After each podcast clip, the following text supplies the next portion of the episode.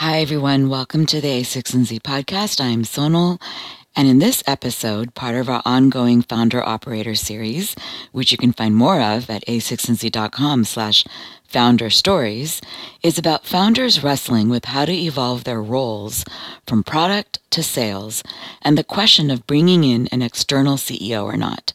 The conversation took place as a hallway style chat and features a16z general partner Martin Casado, who co-founded and was CTO of Nicira and shared his own journey, lessons learned, and advice for founders at a16z.com slash external CEO. And then the voice you'll hear after both of ours is Armon Dadgar, the co-founder and CTO of cloud infrastructure automation company HashiCorp, which enables enterprises to provision, secure, connect, and run any infrastructure for any application. And while the two share their own journeys, our conversation is really more broadly about the phases that all leaders and startups go through, though they may end up in different places. In this discussion, we touch on everything from managing one's own psychology to managing specific tactics, discuss swim lanes and what enterprise sales means for CEOs and more. But we begin by outlining different mental models for describing different phases of leading a company. So I feel like leaders in startups go through three phases, and startups require three different types of leadership phases. The first one is a product phase. So if you're going to be a leader of a startup early on, like you have to be a product leader. And your goal is to find product market fit, which is syncing up a technology and a set of technology trends with a user and a need. And so you have to be kind of piped into the nervous system of the technology, of the tech trends, and of the users and how they use it, and of the problem domain. And if you're not piped into that nervous system on both sides of that, especially in core infrastructure, like Armon and I are both like core infrastructure geeks, then I don't think you can lead the company correctly. So the first phase is the product phase. The second phase is a sales phase, which is now you've got product market fit. Over time, the economics of a company come down to go to market because that's your variable cost right? R&d becomes this kind of sublinear cost and then to get more customers you need to spend more money. That drives your margin which drives your valuation. That's go to market. And so if you don't understand how to do that go to market and becomes a sales leader like you kind of miss on that stage. What did you mean by the r&d cost trade-off of variable cost? I actually did not understand what that meant yeah. So this is in the spirit of what is the most important thing to accomplish very simply in each one of these stages. So in the first stage is finding product market fit. The second stage is getting a repeatable sales motion in a way that's solvent and has good unit economics. And the reason that that's so important is if you look at the valuation of a company, the valuation of a company is driven by growth, by margin, probably by things like net dollar retention. Yeah. Those are the numbers that feed directly into the valuation. Yeah. And those are driven by go to market.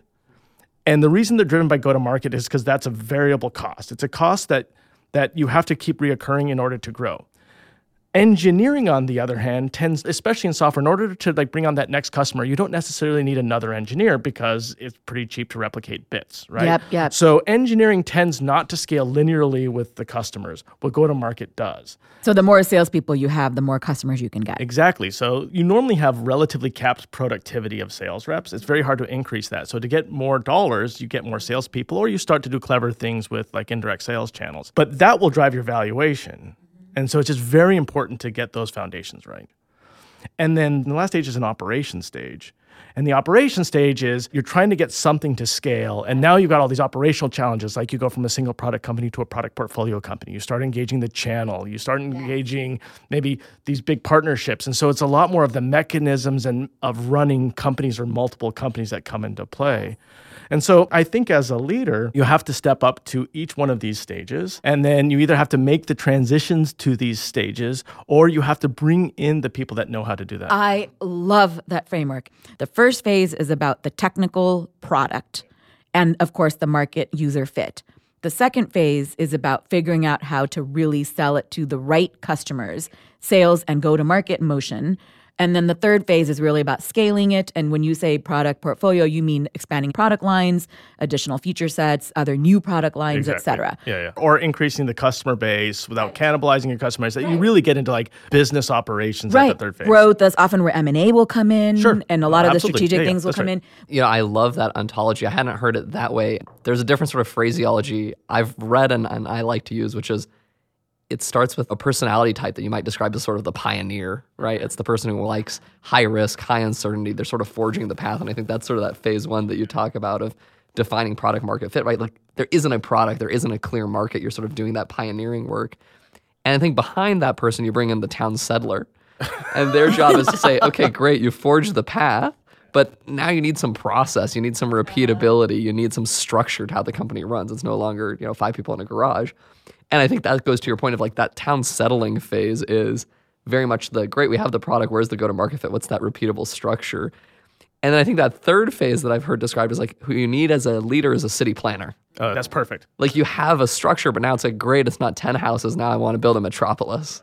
Right. And, you know, what I like about describing it that way is you can almost imagine in your mind the personality differences. Right. And it becomes so obvious that, yeah, the city planner is a fundamentally different person than the pioneer. I do think it's worth pointing out that often it can be the same person. But what I think people miss is how hard founders that make those transitions work to make these first class problems. There are fantastic CEOs that come from deep, deep technical backgrounds and made transitions into great sales CEOs. When I speak with them, it's like I'm speaking to a salesperson. I mean, like they're just obsessed with go to market. It's all they think about, it's all they talk about, it's the books they read, all the questions that I get, it's how the board is done. And so I absolutely think those are the three personality types. I think often three different types of people can fill that. But when the same person does, they make almost a full metamorphosis. If there's one takeaway, it's like if you want to make these stages yourself, you have to be totally obsessed with the stage that you're in. And you have to be self aware. And quite frankly, this is where I think a lot of people bring in executive coaches and leaders to help them train them. And there's so much value in that because it requires A, awareness, B, willingness, and C, quite frankly, ability then to evolve because not everyone comes along on that journey. And sometimes you might also, for make a choice, which we can talk about in a moment. I'm also glad you pointed that out, Martine, because what I also want to push back on a little bit, Armon, is is it really that linear? We've had Jyoti Bansal on the a16z podcast of AppDynamics, and he did a podcast on the evolution from a technical to product to sales CEO. Then we had our own David Ulevich, where he told his story from OpenDNS to Cisco, et cetera.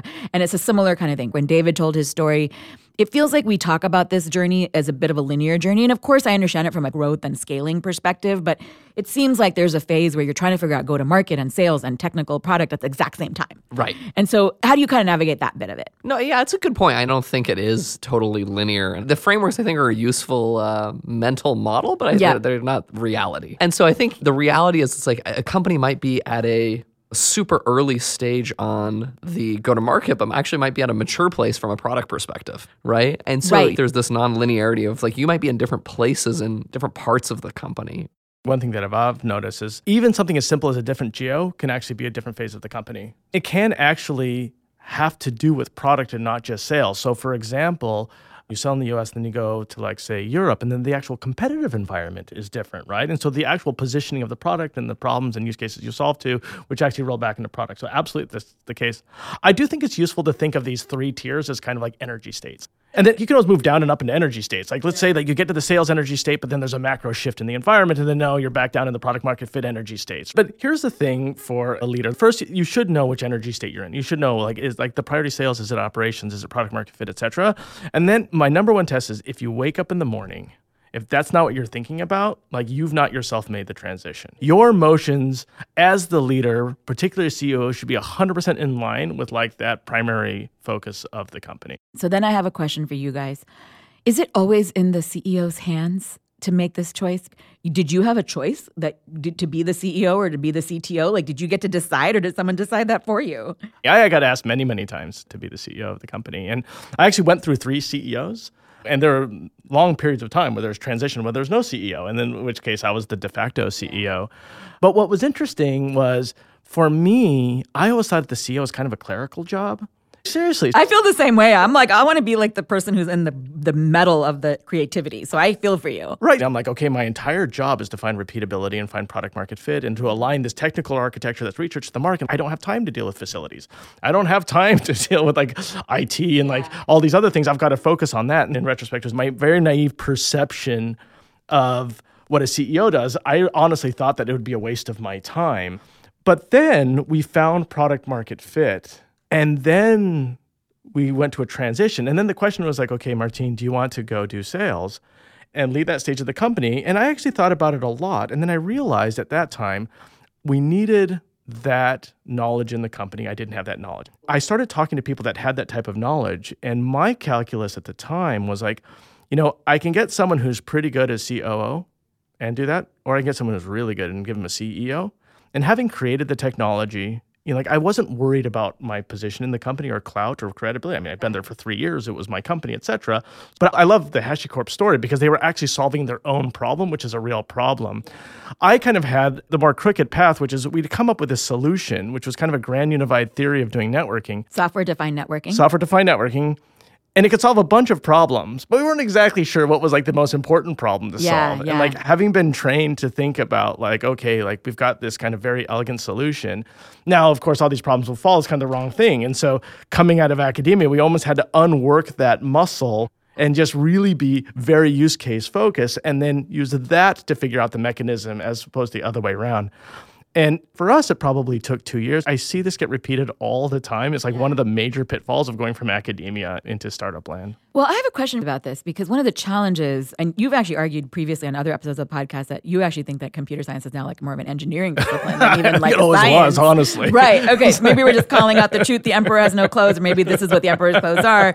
But the point about the use cases is really interesting to me because the number one thing that a CEO or a founder of a company has to do, whether academic or otherwise, is sell their product and figure out who that customer is. And when you start with the use case, it's sort of a dance, a chicken egg thing. Do you get the use cases that that's what the product's going to be? Or is it that it's, you know what, we're over rotating on the wrong customer and actually this is not the use case, but they're the ones who are paying us money? Yeah, when people ask me sort of like, what's the biggest advice you'd give people, or like, you know, what was the biggest lesson for you? I think the thing that we got wrong was we actually didn't know who our customer was for the first few years of the company.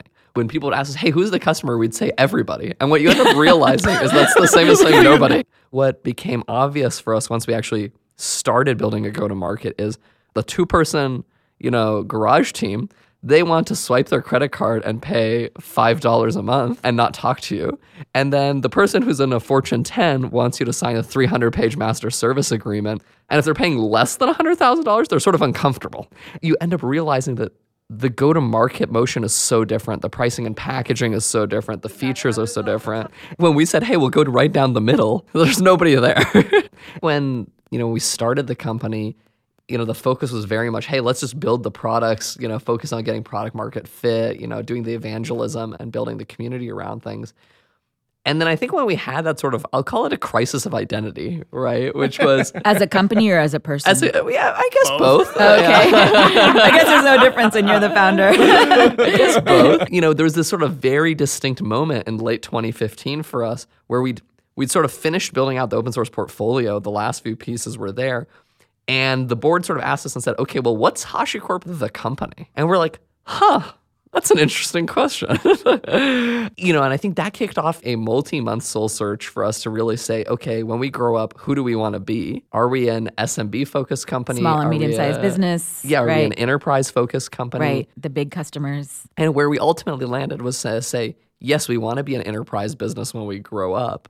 And then the sort of follow on question is like, okay, if you're an enterprise company, what's the product, right? Like, you don't have an enterprise product, you just have a bunch of open source.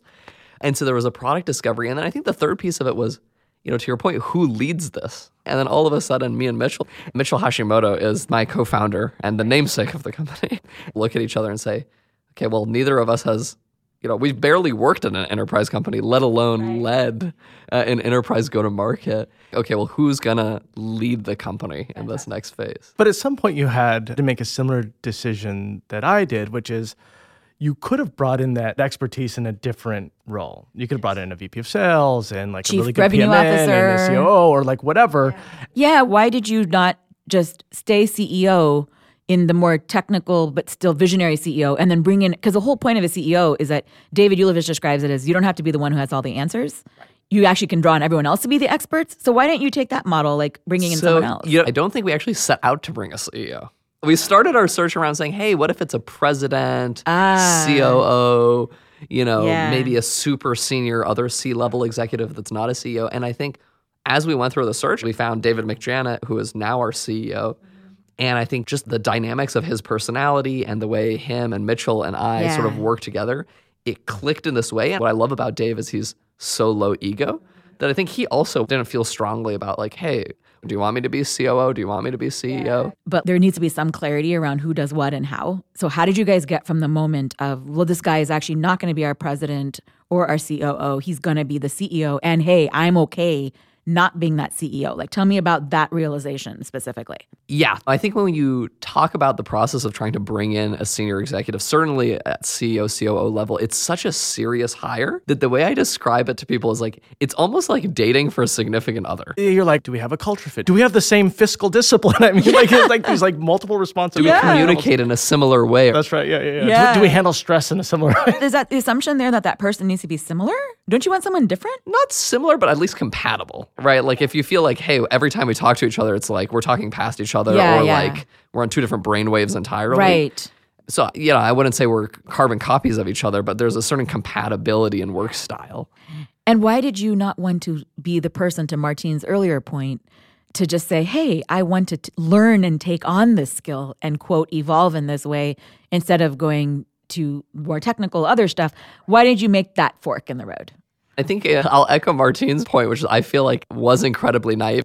And I think what became clear is when we went through this dating process with David that it was so obvious to me that his depth of experience was so much deeper than mine in so many of these sort of go to market areas that yes could i learn from him and he could be a mentor and you know i could sort of come up to speed over time sure but it became obvious that the enormity of that challenge became clear with the more time I spent with him. Yeah, like, you basically saw oh, someone who's like really effing good at what they do. Why not let them be the best at them and you be the best at you? Exactly. So it's like, am I going to be enabling him to be more effective as CEO or am I going to be in his way? Well, it also seems that we had many similar ingredients. And I wonder if this has to do with it. So, for example, it- it seems like you and Mitchell didn't have any title fetishism. And in our company, nobody had title fetishism. Like CEO, COO didn't really matter. Like there wasn't a lot of emotion behind the specific title. Now, job roles there were, but like the actual titles. The second one is actually ironically, so we brought in a guy named Steve Mullaney, who's one of the core reasons we are successful. I've learned pretty much everything that I know from him. I'm so happy we brought him in.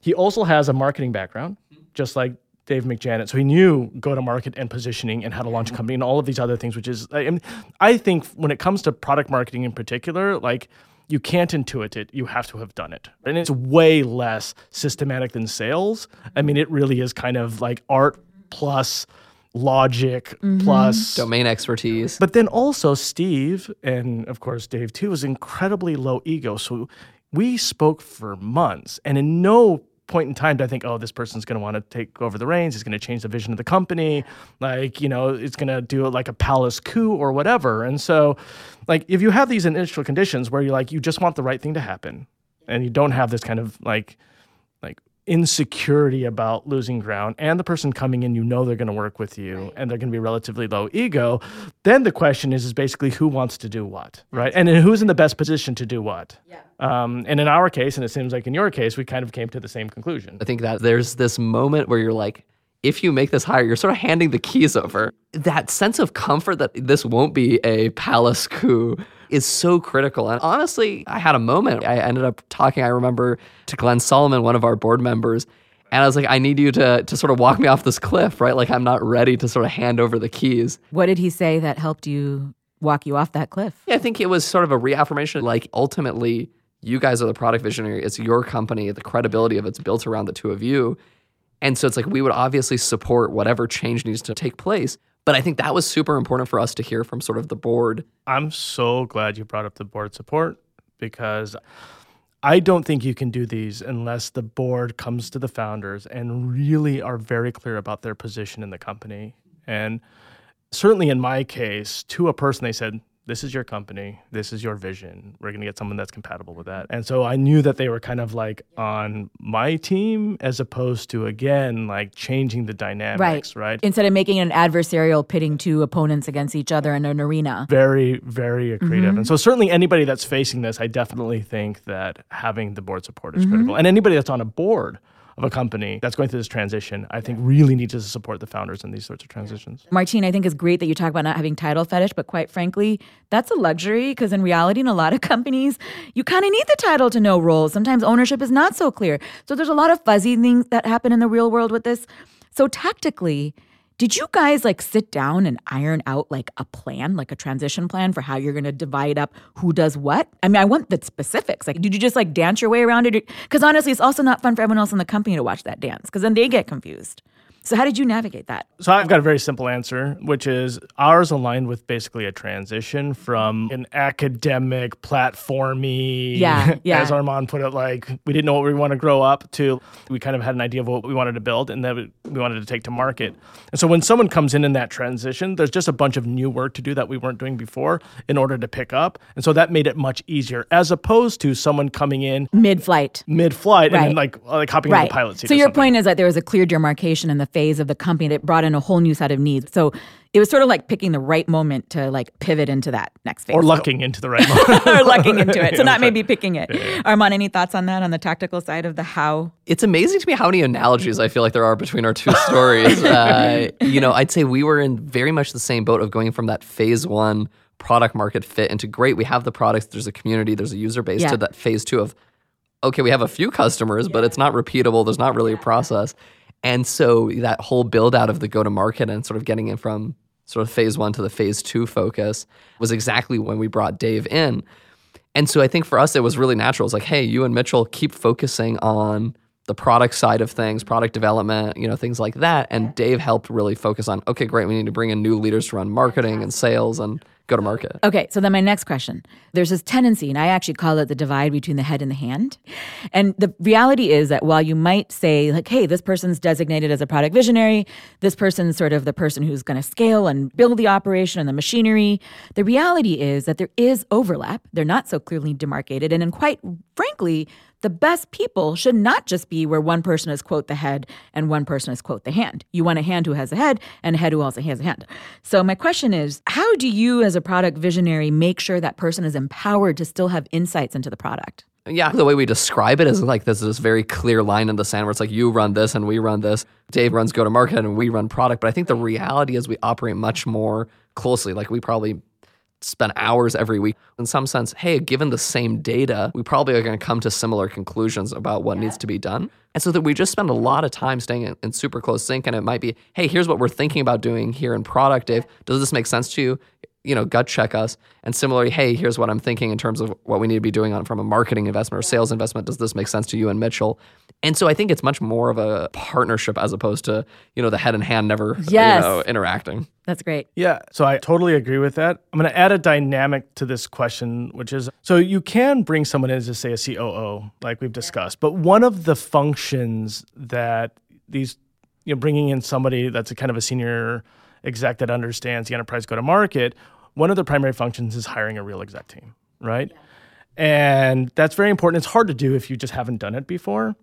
And one thing that I've learned is it's very dangerous to give someone the ability to say hire without actually accountability for that hire. So if they're hiring somebody that would report to me, for example, and I had to manage them, because they don't have the accountability, you have a very different process. And so I think that creating your organization in the way that as you build out your organization, it's very clear that you're accountable for the decisions you make is incredibly important as opposed to not. And the reason I tagged it on to the previous question you asked, which is you're always working very close together and you share information, and that almost sounds like a tautology. I mean, of course, Yeah, you yeah, do, you're yeah. in the same company, you're in the same exact team, whatever Circular, you do. right, right. But you can actually really get it wrong. And the way you get it wrong is you have decisions without accountability, and you have to bake that in somehow. By accountability, concretely, what do you mean? I mean, if I make, let's say I know something that maybe Armon doesn't know because I don't go to market and he doesn't. So if I tell him how to do it, but I'm not accountable for what I told Ah. him, then basically I don't have to be as conservative as if like my You're job right. depended on it.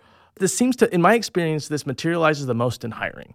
Like if I hire someone and put it on Armon and they say it doesn't work out, I'd be like, Armon, you're not a good manager. Right. Even though you're the one who's like sort of has the luxury of being like, hey, hire this person or That's whatever. exactly right. So I would just say, like, as you go into these partnerships, whether you're hiring someone as a CEO or a CEO, just make sure that like these major executive decisions align with with accountability. yeah, the more direct skin in the game you have, the more accountability you have for that. The way we've done it is basically the entire executive staff reports directly to Dave.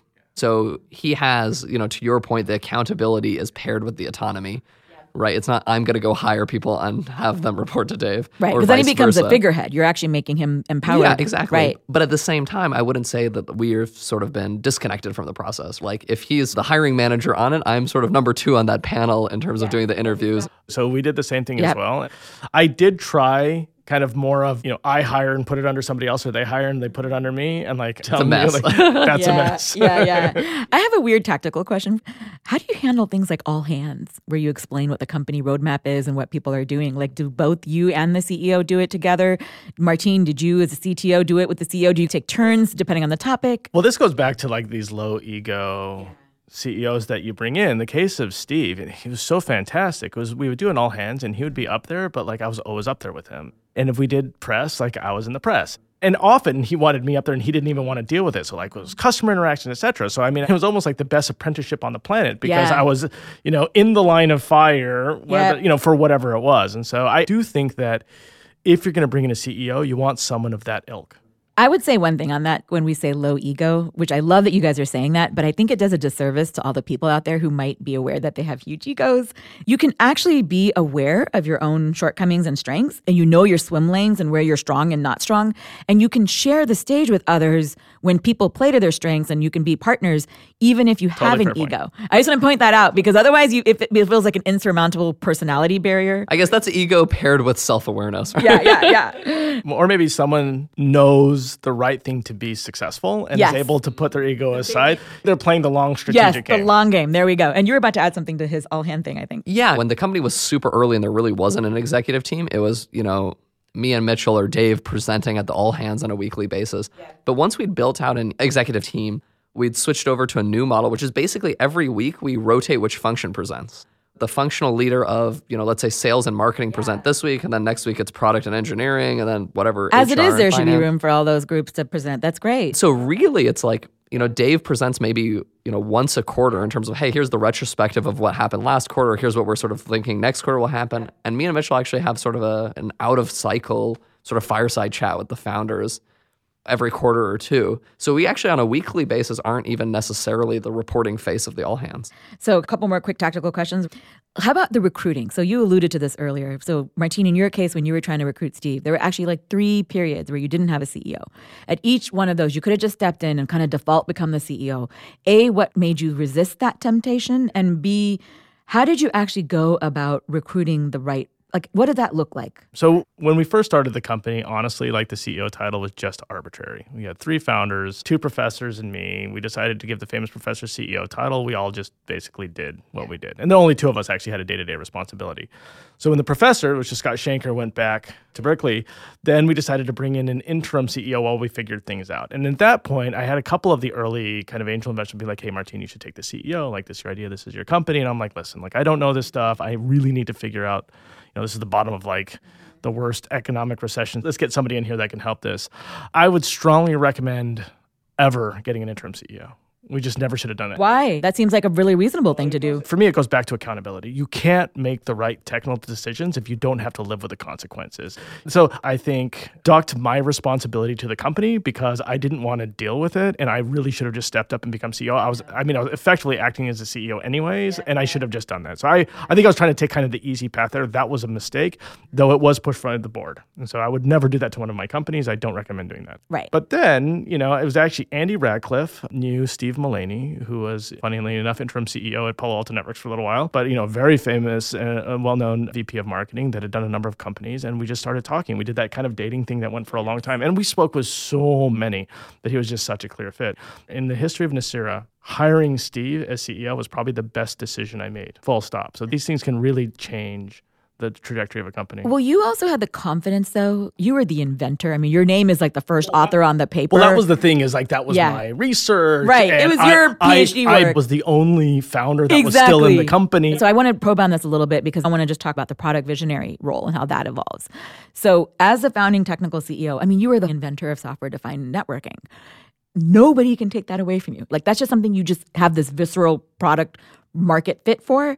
However, there is a point in everything where there may be conflicts, especially as you expand into different product lines or different areas. Who then makes the final call?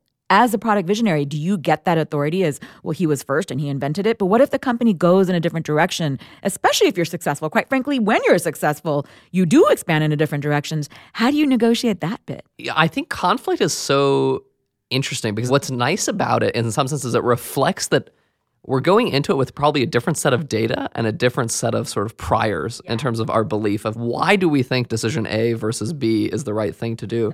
And I think what's happened for us is oftentimes when we there is that kind of conflict, it's a hey, let's dig into that and say, what's the why why? Why do you think A? Why do I think B?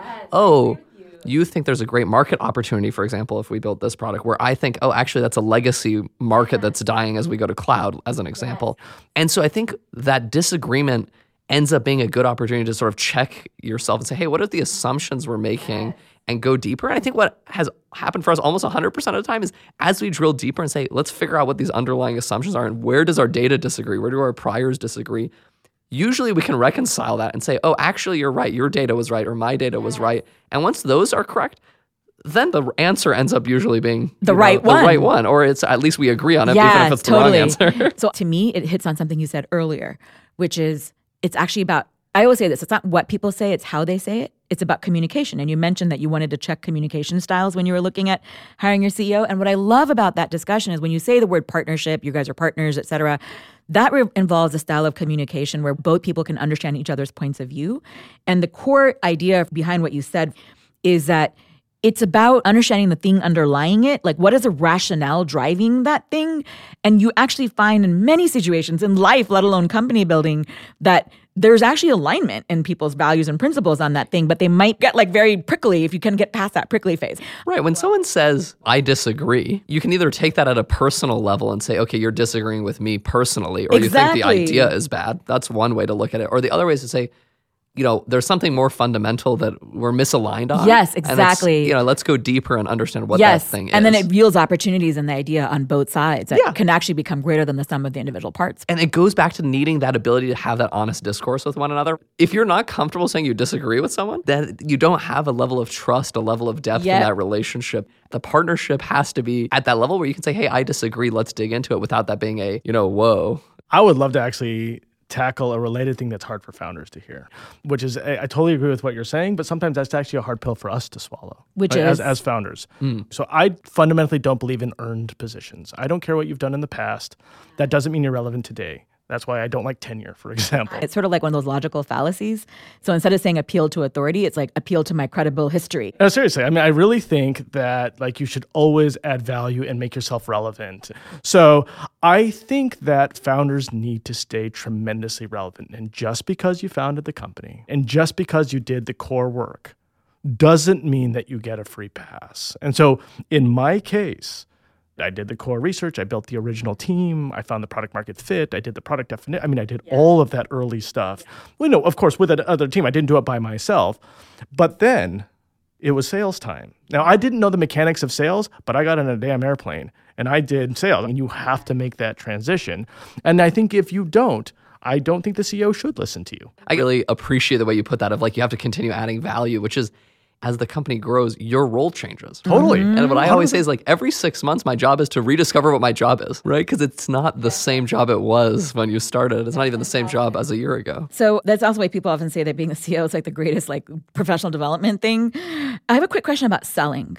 What happens you often start in the beginning with the, the founder and then Martin you made the point that the second phase of the company is to have a repeatable sales process which sometimes has product marketing materials and things that people can plug and play without having to have this charismatic person walk into the room and say here's my vision.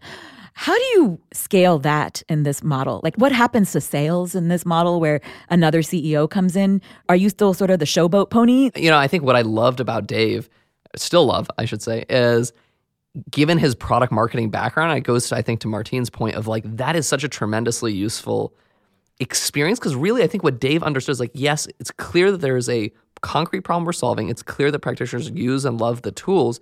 But what the company hasn't done a good job of, right? And me and Mitchell were open and honest about was like, we haven't distilled the core messaging of the product, the core truths of how do we help someone who's not super deep understand what is the problem? How does the product work? How does it solve that for you? What's the value of it? And I think he has that marketing mind in terms of, okay, I understand the product, I understand this landscape. How do we kind of distill that into yes, the essential truth? Yes. And that essential truth can be conveyed whether it's by you know, me and Mitchell as the show pony, or whether it's, you know, a sales engineer and a salesperson. So, what I'm hearing and what you're saying there, it's basically the difference between turning it inside out, like here's a visionary selling the vision and making it more outward in, where other people can articulate that vision and see it and make it more machine readable, make the tacit more explicit so that other people right. can essentially pick it yeah, up. It and, used to be if you asked me, hey, what does the product do and what's the value? I would need an hour to explain yeah. it to you, right? I'm like, do you have a whiteboard and an hour to spare? Yeah. And I think what he saw is like, yeah, that's it can't work like that. Yeah, you have to have the elevator pitch. You have to be able to yeah. explain to an executive in five slides yeah, yeah. what's the value. So I'm going to take the other side of this. Uh-huh. So there's a very big difference between sales mechanics, which mm-hmm. is like how do you do pricing? Yeah. How do you enable the channel? Packaging. How do you enable sales? You yeah. know, like what is the packaging? What are the customers you go after? Mm-hmm. Like, you know, like the actual mechanics and then selling. Where selling is mm. you walk in and you do the knife fight and you show the value and you paint the vision, etc. Yeah. Now, a lot of the mechanics is a repeatable sale. Like, what is a sales deck? How do you position yeah. it? How do you do marketing? How do you get in? But here's the reality for the world that Armon and I live in, when we're both hardcore tech infrastructure folks, and we've sold to the enterprise, and generally about 20% of the deals are 80% of the dollars.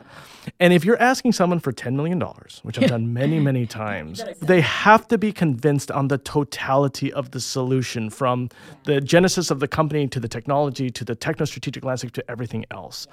And that's done by founders who've seen that they've got the long view. And then, you know, the often the SC team, not the sales team. These are the sales engineers that will scale someone like Armon. And so I totally agree that all the mechanisms, the positioning, and for that transactional business that gives you a lot of predictability, it'll operationalize the sales team. But when I left, we were about a $600 million run rate, and I was still doing, you know, 10 to $30 million deals. And I do think that that's a very, very important role for founders to continue to play. Yeah, that's a great point, which is I think the nature of enterprise sales hasn't changed that much. no. The reality is like, no, the person who's going to sign a $10 million check wants to know, hey, yeah. are you a partner that I can mm-hmm. bet on going to be yeah. here for us for the next 5, 10, 20 years? It's very different if you have a small deal size and you're just self serve. But honestly, if you're paying that kind of money, you want the full red carpet attention. And this core infrastructure. I mean, like, this is like. You keep saying that just to make it clear to me. What does that mean that it's core infrastructure? Like, what difference does that make? So, core infrastructure means it's the foundation you're building your systems on. It's like rebar and it's like the value that uh-huh. holds up these amazing cloud workloads. This isn't like I've got this productivity app that I'm using and then maybe tomorrow I'm not going to use. You do want to make sure that you have that relationship and then you just understand the totality of the vision, which always includes where things came from and then where they're going.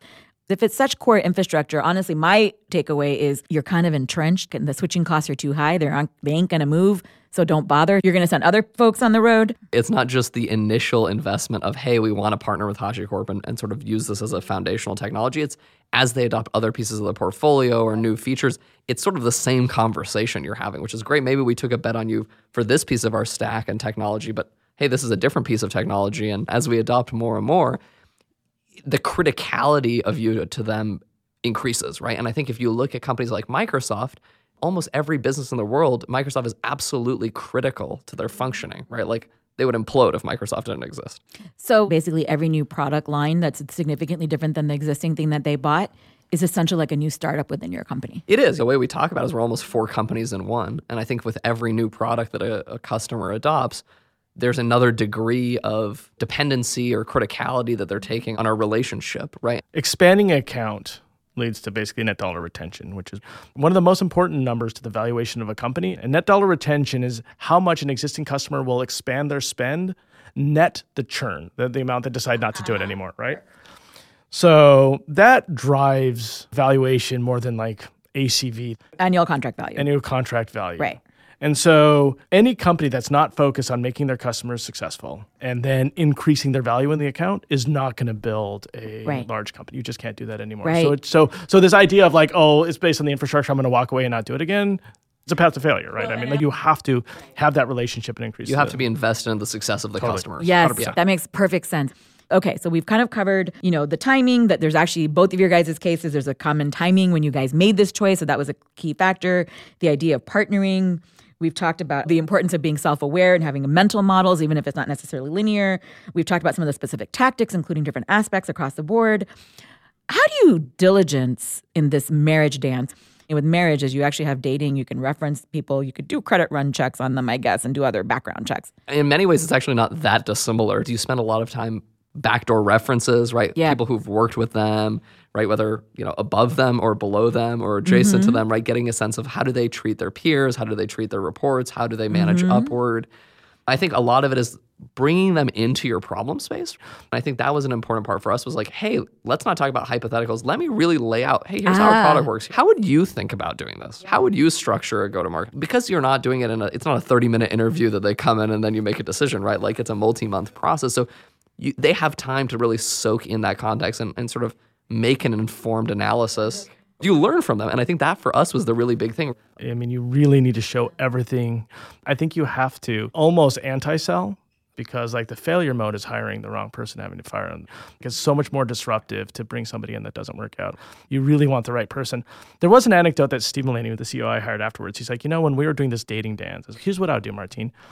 I would basically keep asking you the same questions. And then I would pretend that I didn't understand, and I just wanted to see if you get frustrated with me. Oh, how funny. Yeah, yeah. yeah. So he's like, I was testing. I thought he's looking for alignment, but he's just seeing your reaction. I mean, I think there's a general rule in startups that's just so useful to implement, whether it's creating a board or hiring people. It's like you should do it with the bad times in mind, not the good times. You normally like hire based on the good times. You're like, oh, I want to have the best board ever and this and that. But it's really the bad times when these things kick in. so, any parting thoughts for those out there who are negotiating with themselves or others, whether to be the CEO or to bring in an outside CEO? Any parting pieces of advice? I think you have to just be super honest with yourself and like what motivates you. That level of honesty with yourself of what do I want to do and why do I want to do it uh, is super critical. Because I think if you can answer that, then it becomes pretty obvious of like, hey, if you really do get energy from being CEO, you really are motivated by that growth and that that sort of challenge, then maybe it's right for you to do that. But if you have a different, not a worse set of motivations, right? Like in our case, I think it was a different set of motivations, which was like we love the products, we want to see the technology succeed.